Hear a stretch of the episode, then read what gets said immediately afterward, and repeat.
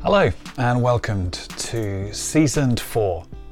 It's a podcast that seeks to encourage and inspire you on your journey. Well, today's guest is with my friend and colleague, Diane McWilliam. And as you can tell, she is um, from Scotland and she comes with a really fascinating background. Uh, she is a community development specialist, and um, with that, she does lecturing, she does consultancy, and she's a practitioner. She's someone who's done it uh, in the grassroots. And today's session, we cover um, the subject, I think probably the easiest way is how to traverse complex scenarios and make it a win win. But as always, before we get into the discussion, let's go through our devotion and then take it from there. You are sacred. In the Gospel of Matthew, chapter 5, verses 33 to 37, it reads in the Passion Translation Again, your ancestors were taught never swear an oath that you don't intend to keep, but keep your vows to the Lord God. However, I say to you, don't bind yourself by taking an oath at all. Don't swear by heaven for heaven is where God's throne is placed. Don't swear an oath by the earth, because it is the rug under God's feet. And not by Jerusalem, because it is the city of the great king. And why would you swear by your own head, because it's not in your power to turn a single hair white or black? But just let your words ring true. A simple yes or no will suffice. Anything else Beyond, this springs from a deceiver.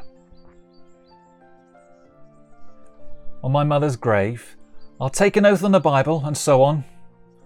Odd phrases. To the Jewish audience, Jesus referred to things that were revered, but Jesus recognized that these oaths were odd. What he was really saying with our yes and our no is to be consistent and dependable.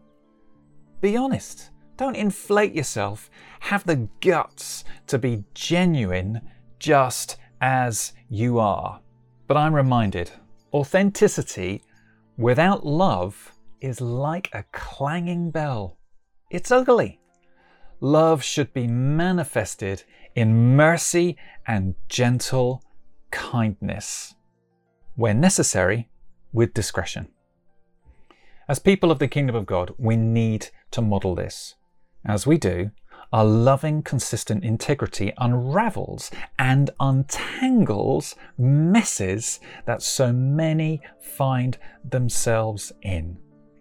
In essence, we bring peace in the chaos. Amen. Well, we are now with our next guest, and it is with a friend of mine um, who I have known. Well, I got to know probably better since lockdown because before that we would only assemble intermittently as a as a team. But then, as lockdown started to happen, we started to realize we could meet together on, on the, the, the delights of Zoom. And it's with Diane McWilliam. Hello there. Who, as you can tell, does not have an English accent. do not. um, Diane is um, a remarkable person who we will get to know. She is, she works with me at the Cinnamon Network. She covers um, a variety of portfolios, I think, within Cinnamon. One is working as in, in making sure that us advisors don't go wayward um, and also then is an advisor for Scotland, which is appropriate, being that you're in Scotland. Yes, indeed. That would be complex if you were Wales or the Southwest, because yeah, although I cover that, which is weird because I'm in the Southeast. Anyway, um, how you doing? How's uh, how has life been since uh, we were last in touch? Um, I think life has been good broadly. uh, I think I spoke to you before the, the summer. So obviously in Scotland, our summer holidays happen slightly before they do in England. So Yeah. um, my holidays were back at the end of June, beginning of July, and we just had an absolutely fabulous time for three weeks in the north of Scotland. Nailed the weather, very relaxing, just epic. Just sets you up for, for the second half of the year. it was great. so yeah, and just coming back and getting back into work and life and things. That's cool. That's cool. So look, you, you you're a person who who really interests me because you know, a bit like me, where I do a bit of this and a bit of this and a bit of this.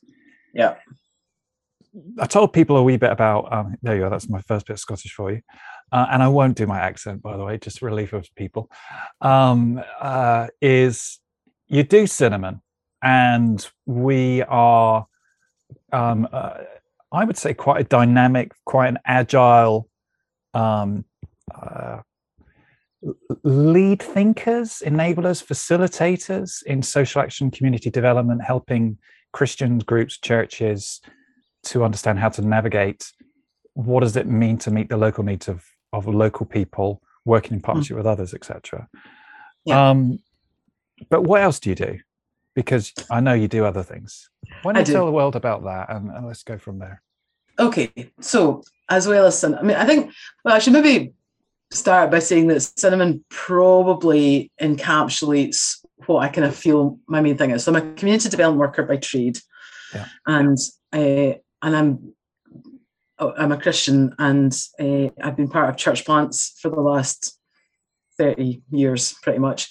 And so I'm quite, I'm really interested in this idea about community development, sitting alongside developing communities of faith, church planting, and um, the the two work together to um, to build the kingdom and communities. And so, uh, I think that for me, my my calling, if that's not too pretentious, Yeah. is is about helping churches engage well with their community to develop their community as a the, the, the kingdom of God is more than just uh, praying the prayer and being saved. It's it's a trans, transformation of um, of not just individuals but of families and communities and nations. And so so for me, cinnamon allows me to have those conversations about community transformation and what that looks like when the kingdom of God is manifest in a neighborhood and and how that how that works. So that's cinnamon. But alongside that, as, as a community development worker, um, I do a bit of freelance work. So I, I just I work with a whole lot of kind of random organisations doing a whole lot of kind of things around community development and social action. Uh, I do some work with Glasgow University with their uh, community development courses, specifically with the practice placement stuff. I'm I, I am really an activist. As Yeah. a, not an acad- well, I've I suppose delusions of academia, but I'm really I'm really a practitioner, and Yeah. so just that being able to um, connect the students into placements where they're going to have a good experience, to be able to problem solve with them, to be able to do some of the teaching around the practical skills that they need. I, I just love that. Not not so much the marking, which kind of Yeah. comes with the territory, but I don't Yeah, think that's yeah, anybody's anybody's favourite. so I do that, um, and then alongside that, I've got a family. We foster, um, and uh, that takes up a bit of time as well. Conversations when when your teenagers uh, start talking in the middle of the night, and you've just got to ride the wave. I love it. I absolutely love it. But um, yeah, sometimes you need a strong coffee the next morning. To Oh my goodness. so what got you into it? Because I mean, my my journey of community development, community development, social action probably started when I was about fifteen, when I went out on a a, a, a, a bus, just doing youth work outreach, Mm. and it just kind of I you know, and then I got involved in uh start set, helping set up a YMCA and then somehow bizarrely then got involved with local and central government and, and doing that and other projects around that etc how on earth did you get into it? Because it's not it's not a normal job is it No, it's not. And I think lots of people kind of come into it from other places. It's I I never really come across somebody who says, "Oh, from from age five, I wanted to be a community development worker." Yeah. Um, I have to say, from age five, I wanted to be a vet. So, Oh, well, no, you failed. yep, completely and utterly. Um, yeah, uh, and I don't, I don't know how much you know about getting into vet school, but you, you have to work for a small animal practice. You have to get experience at a large animal practice. You have to do lambing. You have to do dairy. Oh. All this before you can get to university. Oh, And so, oh. yeah, so basically, high school, you know, was was studying, and and then holidays were, you know, finding farms or veterinary practices that would let me tag on. Mm, And so mm. when I got to sixth year and got my exam results, I- I was I was one point short of my conditional offer. oh, come on. Genuinely Cried for a week. It was terrible. Because I think I think when you have when you've had something so fixed for so like for so long and you've invested so much into it, Yeah. have that just kind of wiped away literally and at the instant you open a letter, it was on it was life literally life changing. Yeah. Anyway, all that to say, um, instead of uh, being a vet, I went and did a zoology degree. But meanwhile, you know, I'd been kind of involved in church and I'd done a bit of like Sunday school and a bit of, you know, a bit of kind of youth work. And I got involved in Scripture Union in Scotland. They, they run, I- I guess the same down south, they run a huge kind of residential camps and holiday program and Yeah, summer yeah. missions and all the rest of it. So I got involved in all that, loved it. Um, did but did my zoology degree, and interestingly, everyone kind of assumed because I did youth work, I would teach after it. Hmm. I kind of, I don't know, I kind of thought I like young people, and I'd quite like to continue to like young people, and I'm not Hmm. really sure that spending all day with them in a classroom is the way to go. Yeah. Um, and so at that point, by that point, I was married, and um, my husband was studying for the ministry, so he was still a student, and so I kind of needed to get a job. I kind of vaguely looked at social work, and that wasn't quite a fit. Anyway, I ended up just because I just needed a job. You did, I did the usual kind of milk round stuff, so I applied for. Uh, I actually worked in the NHS. I worked in a pathology lab for a little while, wow. uh, but I actually uh, joined the civil service um, Hmm. because that gave us a bit of flexibility. So I worked for the Scottish office uh, in Locate in Scotland, which taught me masses of stuff. I mean, just office politics and practical stuff, and that, that was all about kind of inward investment in Scotland. Absolutely fascinating. I loved it. Um, so I worked there for a while, and then at the point where Alan, my husband, finished uh, university and was going into his probationary ministry, Yeah. we thought we could move to Edinburgh. He could ties in Glasgow, be ready for whatever the next thing is, go to Edinburgh. Because I knew I could get a job there because that's where most of the Scottish office is. Mm, Anyway, we ended up um, in Wester Hailes, which is a scheme on the kind of west side of Edinburgh. Okay. kind of 19, I suppose, 1950s, high rises, kind of emptying, emptying the inner city slums out to the edges and abandoning them, kind of set up. And by the time I got there, there was the Scottish office was doing this project called New Life for Urban Scotland. And they um, had four pilot projects and schemes across Scotland. So one in Edinburgh, one in Dundee, and a couple in Glasgow. And uh, honestly, that I just think I just feel it's one of these things you look back on, and the whole process was so God, or God ordained, God God led. So basically, there was one post at my grade uh, in that place where where Alan was doing his probation, and the guy left a fortnight before we were due to move, and they were like, "Come on in." So Wow. we ended up um, at church in Wester Hailes. Uh, we ended up working. I ended up working in Wester Hailes. We got a flat in Wester Hailes because I had a permanent job, whereas my husband's contract was uh, an eighteen month or kind of two year thing. Yeah. And um, I just, we just had the best time. We we were in a church where there was just an amazing godly leadership team, um, doing some really kind of sensible work in the community. You know, not Yeah. just kind of mother and toddlers because that's what everybody does, but actually engaging with families, wrestling with really difficult questions in an area with high poverty and drug use and family breakdown and you know lots of issues. And you know, doing that um, at one side, and then but also me working in the partnership and actually thinking about what it looked like to regenerate a community and what Yeah. partnering with the council and partnering with the local government and partnering with the local community looked like. Um, and, and I would say it was just an epiphany. It was like, this is what I want to do. This is community development. And so uh, we did our kind of not quite two years in Edinburgh. And then um, at the point where Alan was looking for a job, I was saying, okay, let's consider going back to uni and looking at community development. And uh, so I left the Scottish office and ended up working in a community project with victim support. And the rest, as they say, is history. Wow, wow, wow. So, I mean, t- today's devotion, it's it's all about your yes and your no. And um, my my wife will often comment to me that sometimes when I ask the kids to do something, that my questions are quite closed questions, which which isn't a discussion. It's a do as you're told. Did you hear what I said? Have you done this? Are you going there? And it's like this: no discussion, no conversation, and it's lazy talk it's really it's it's a really bad thing that I'm learning. I think, I think we call that tail assertive on the on the, on the social skills matrix. anyway.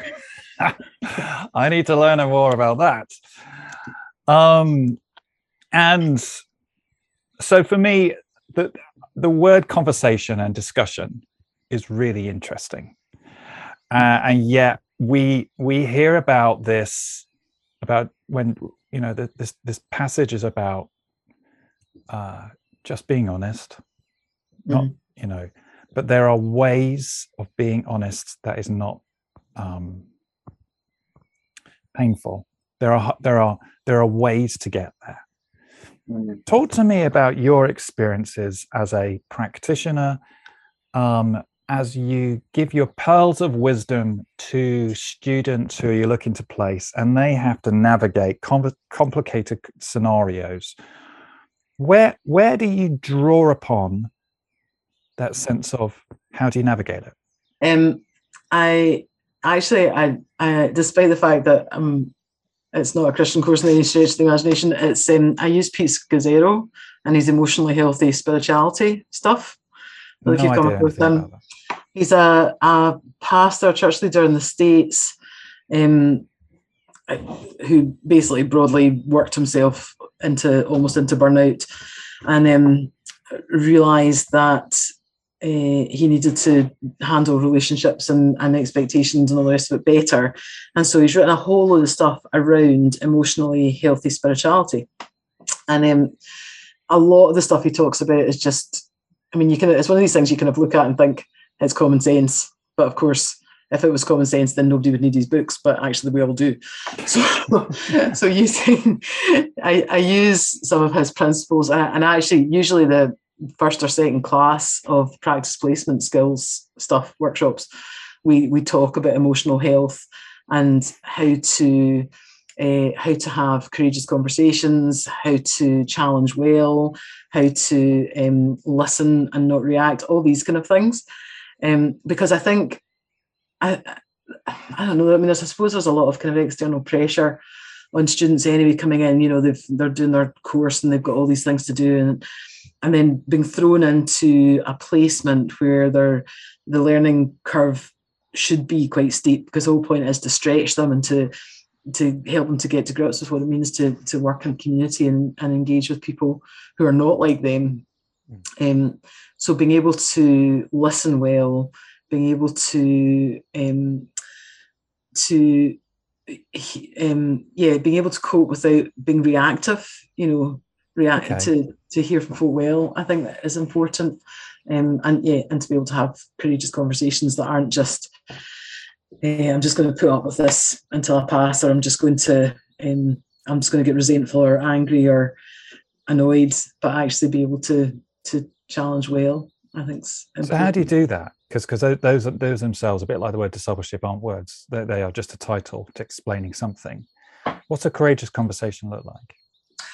Um, a courageous conversation, I think, looks like uh, being really clear about what your kind of concern or your issue is, being yeah. able to articulate that without without getting massively emotional about it. I mean, I think it's it's not fair to say without having any emotion because obviously if it's a concern that's causing some kind of reaction you but but being able to articulate that without blame without you always do you know Um, but being able to say this this is a situation, this is how I feel about it, um, and I, I always think it's much more helpful to come with a solution rather than just to come and moan. So I would say, so, you know, if you've if you've got a if you've got an answer or if you've got a suggestion, make it. So I I know for me, I'd much rather if somebody had a problem, they came to me and said, "This is this has come up. This has what happened." But actually, I think if we did this, we could resolve it. And so, same to the students as well. You know, try and try and be proactive. Try and think through. If you can, put yourself into your whoever it is you're speaking to. Put them into their shoes. Can you imagine what's going on for them that might have either caused them not to notice or caused them to react in a particular way?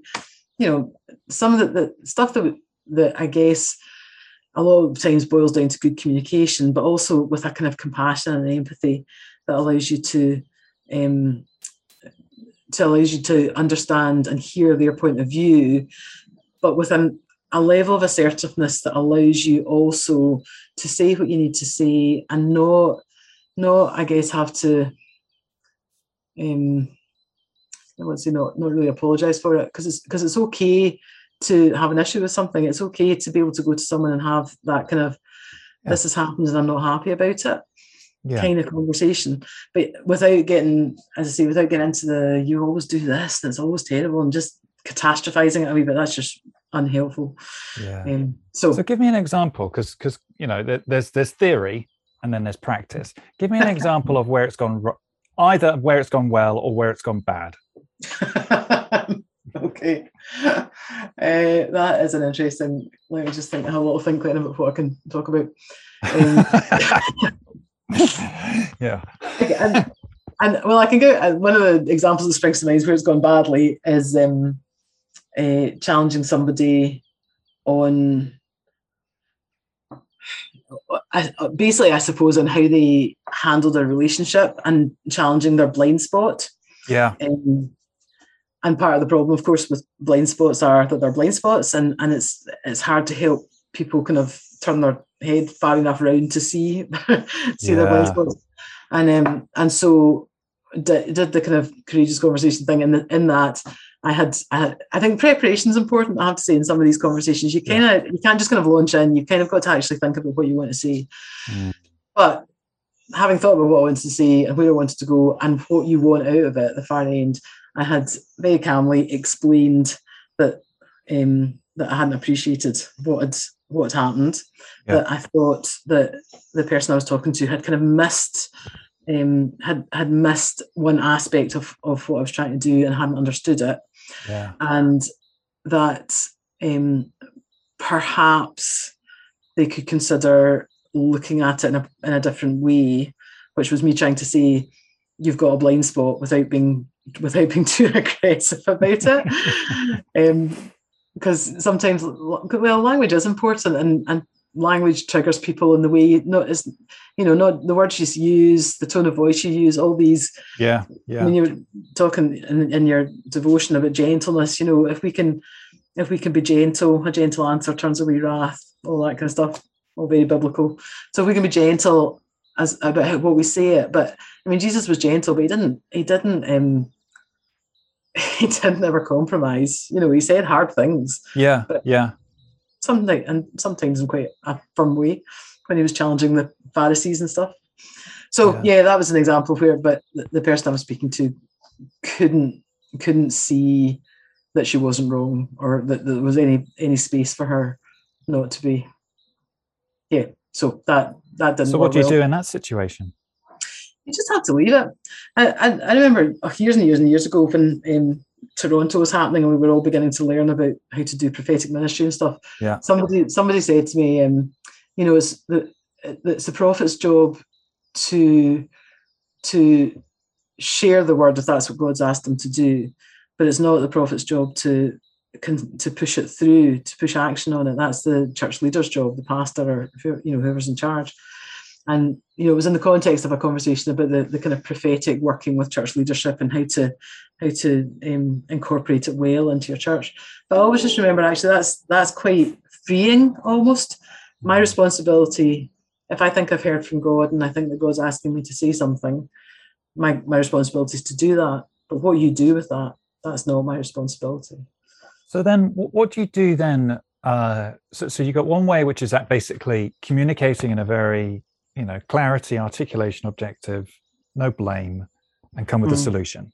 Th- th- mm. Those are the, that's, the, yeah, that's the basic principles, I would say. Yeah, yeah. Uh, and then you've got this thing of listening well, because yeah. there's there's a problem with how people translate and mm. receive information. I always call call how we share a bit of information is that we have a ball.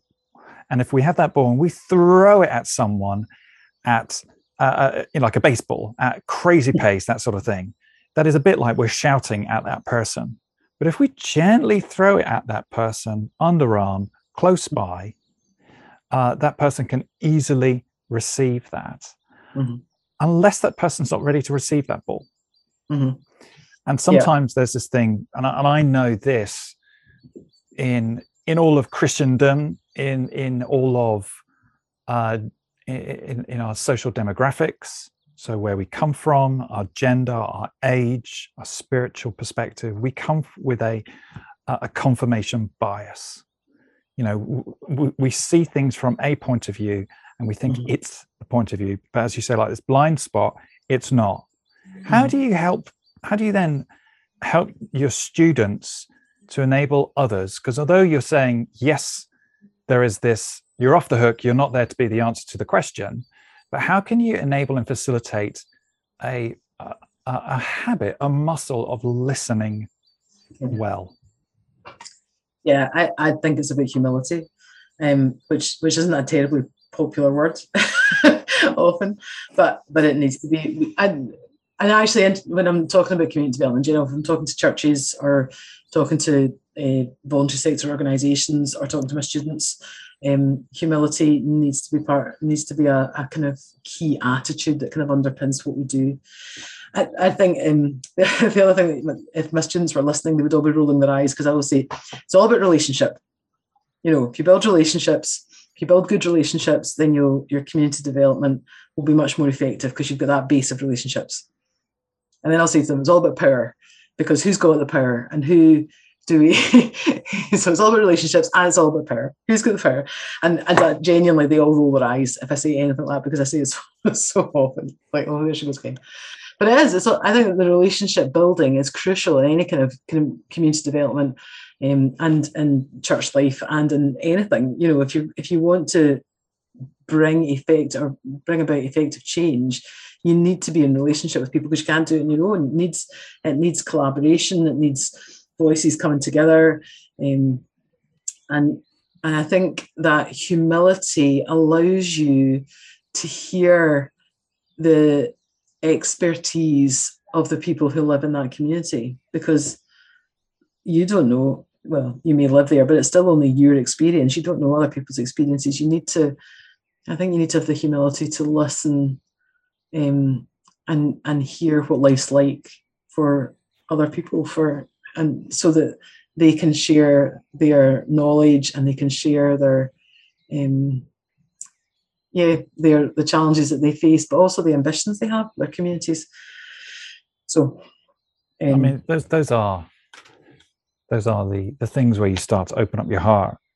You know those yeah. are the, those are the terrifying questions because you're making yourself vulnerable. Mm-hmm.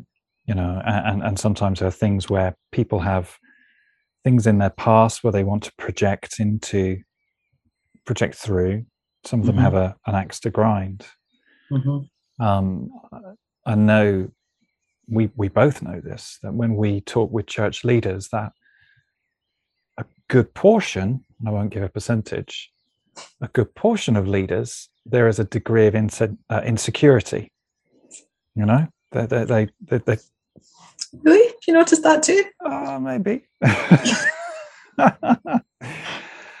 and so kindness is such an important thing. You know, I, I meet with different leaders. It's one person who I won't name. I do say to him, listen, I go to him, listen, I'm your friend. I'm not here to, to, to, to smash you down to the floor or anything like that. I'm here to be a friend and a support and a help. Yeah. And uh, often I ask, and I think it's really interesting that you talk about people's values, and I, I suppose I use the language of well, what does a win look like? What does success look like? What does doing really well look like? Mm.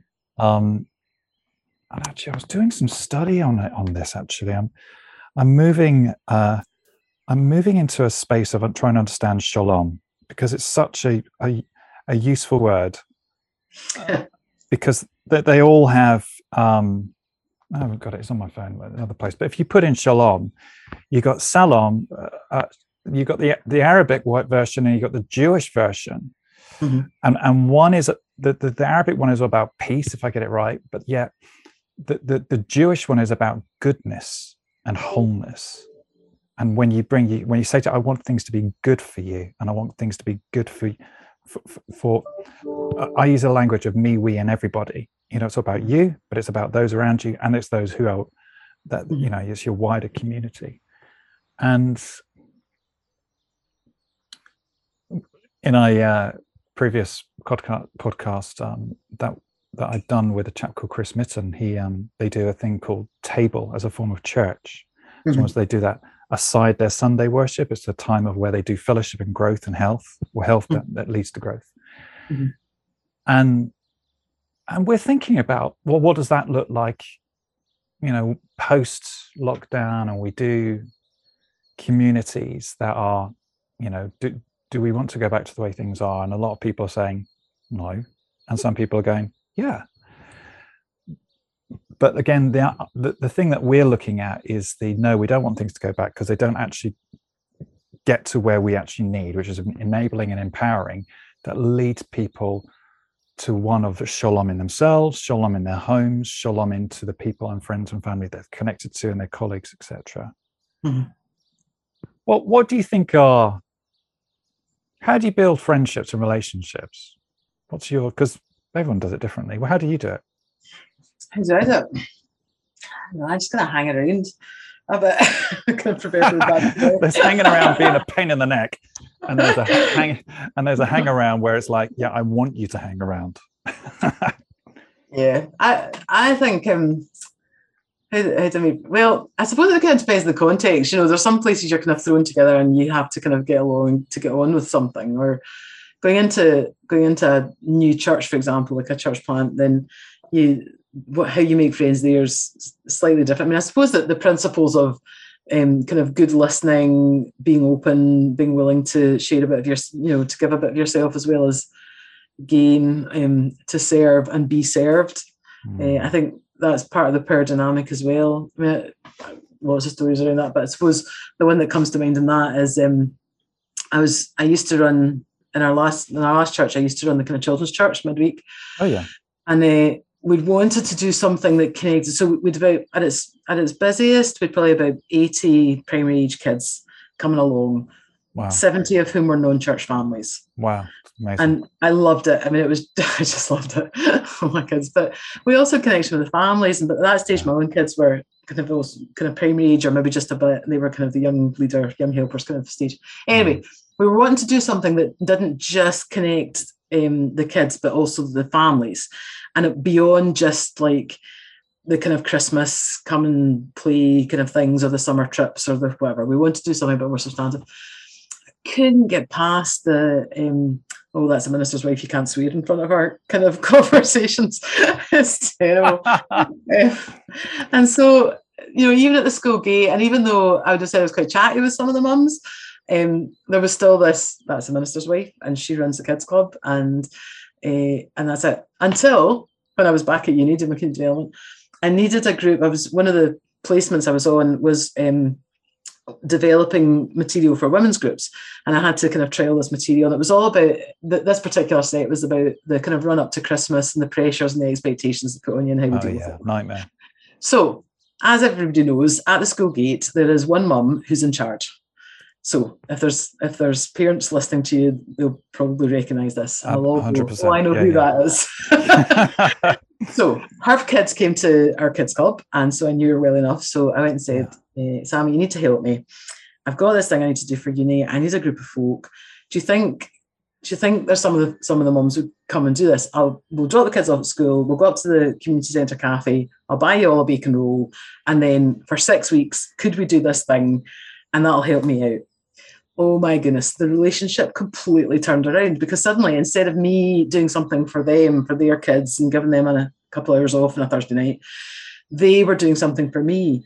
And and this lady in particular who kind of got the troops together. I ended up with a group of like 10 women covering and eating bacon rolls. and um, not only did they do this material that I needed for uni, yeah. but they loved it so much. We did a mini alpha. I don't know what Nicky Gumbel would have said about bacon rolls for breakfast instead of candlelit tables and glassware. Oh, who cares? Well, I didn't. they, loved, they loved that. Um, we did a kind of parent thing after that. So we, we basically established this little group and it was amazing. But but I think it was back to the relationship and the power. I had the relationship, but I also had the power. But by the, by asking them for help to help me with this thing, suddenly the power shifted, and mm. they had the power, and so they it, it equalized it somehow. And so they were willing to come, and they were willing to talk, and they were willing to help me, and yes. it just it just changed. So I think I think the conversation needs to be two way. You need to hear from them, but you also need to give of yourself. I think doing needs to be two way. You need to do for, but you also need to receive and be willing to receive. Mm. There's a, and there's a humility in that.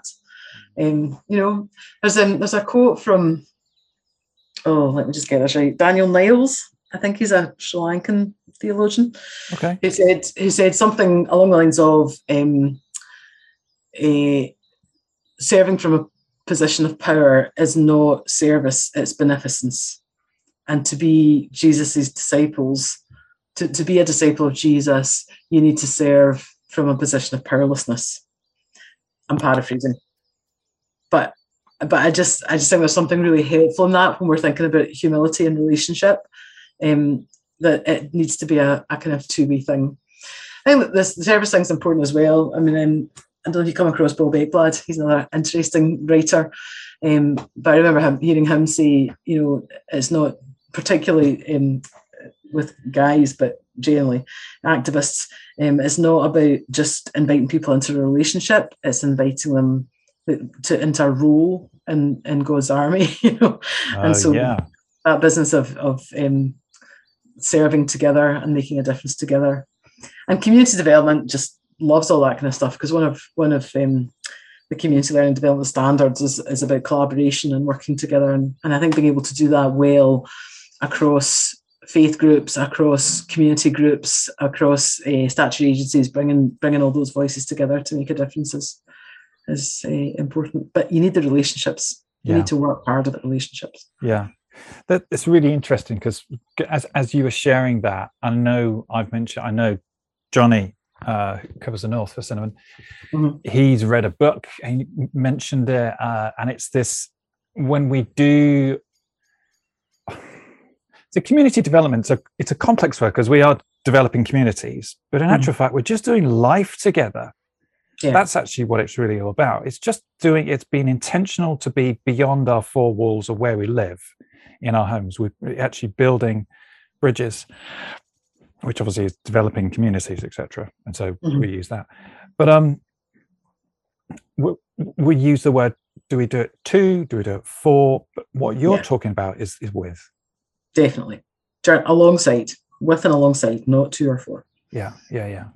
But but in so doing, the thing that let's say broke the the mantra to and for, because they probably perceived that as oh Diane, you know, minister's wife, she's doing it to, she's doing it for the thing that made that let's say where you are where where the power shifted from you to we mm-hmm. was when you said i need you and you became vulnerable and said i don't have the answers to the questions but i think mm-hmm. you can help me would mm-hmm. you would you like to do something together yeah yeah and that's interesting because let's think about that now. Let's let's really un, un, unravel that. Because you see when you have your courageous conversations and you come with a solution and you're articulating it the key the key to success is with not to or for. I'm going to talk to you and i'm going to come with a solution and you're going to agree with it. But if it's the same we are in this conversation together and i have a role and you have a role. And for us we we answer this together. If it's yeah. done with a with that I have a part to play, you have a part to play, then that whole notion of unraveling complex scenarios, whether it be behaviors, whether it be scenarios or situations that we find ourselves and our role that we play. Um, yeah, I love it. Vulnerability, which obviously is an, is is humility, which says I, I remember, I remember that the whole thing of humility is basically says, no, I don't know have all the answers. I just don't. I just don't, and yeah. that's okay but together we do. Yeah. Or at least together we can work them out. And that's part of the fun. that, that's developing community in itself, isn't it? The working out but I love that. I love that. Well, Diane, look, thank you so much. That's been just such a helpful.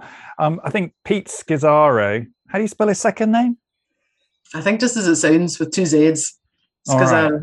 Yeah. Emotionally healthy spirituality. I think that is a book that yeah. I'm I'm I'm gonna get get on a yeah have a look. to do. I think that's something that's because I remember when we were um uh must have been about four or five months ago as a team and we just went through a time of saying well how are you doing mm-hmm. and all of us mm-hmm. all of us are saying there's been some things that's come to the surface mm-hmm.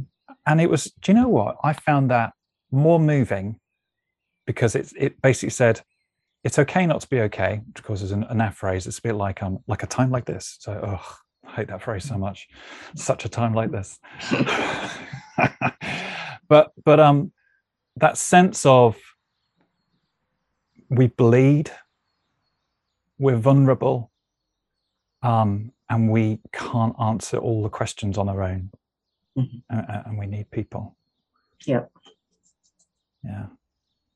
So, look, um, people can get hold of you through good old Cinnamon Network, through uh, through um, Cinnamon Network, and also Cinnamon Connect, which is our new platform, which is fizzing with content. Which and they'll see our lovely faces on different videos. Yeah, how weird is that?